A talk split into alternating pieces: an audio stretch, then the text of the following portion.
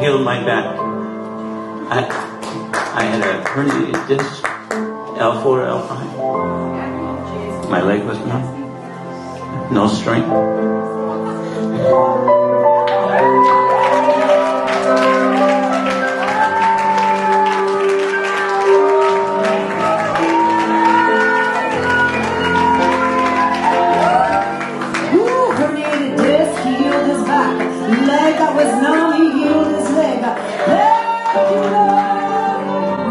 We what you just did, Father God.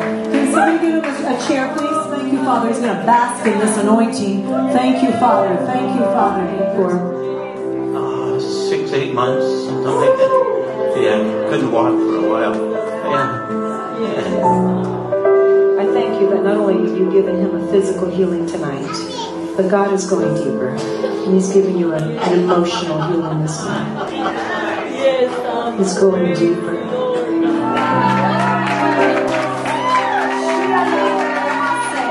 Amazing man of God, I'll tell you that much.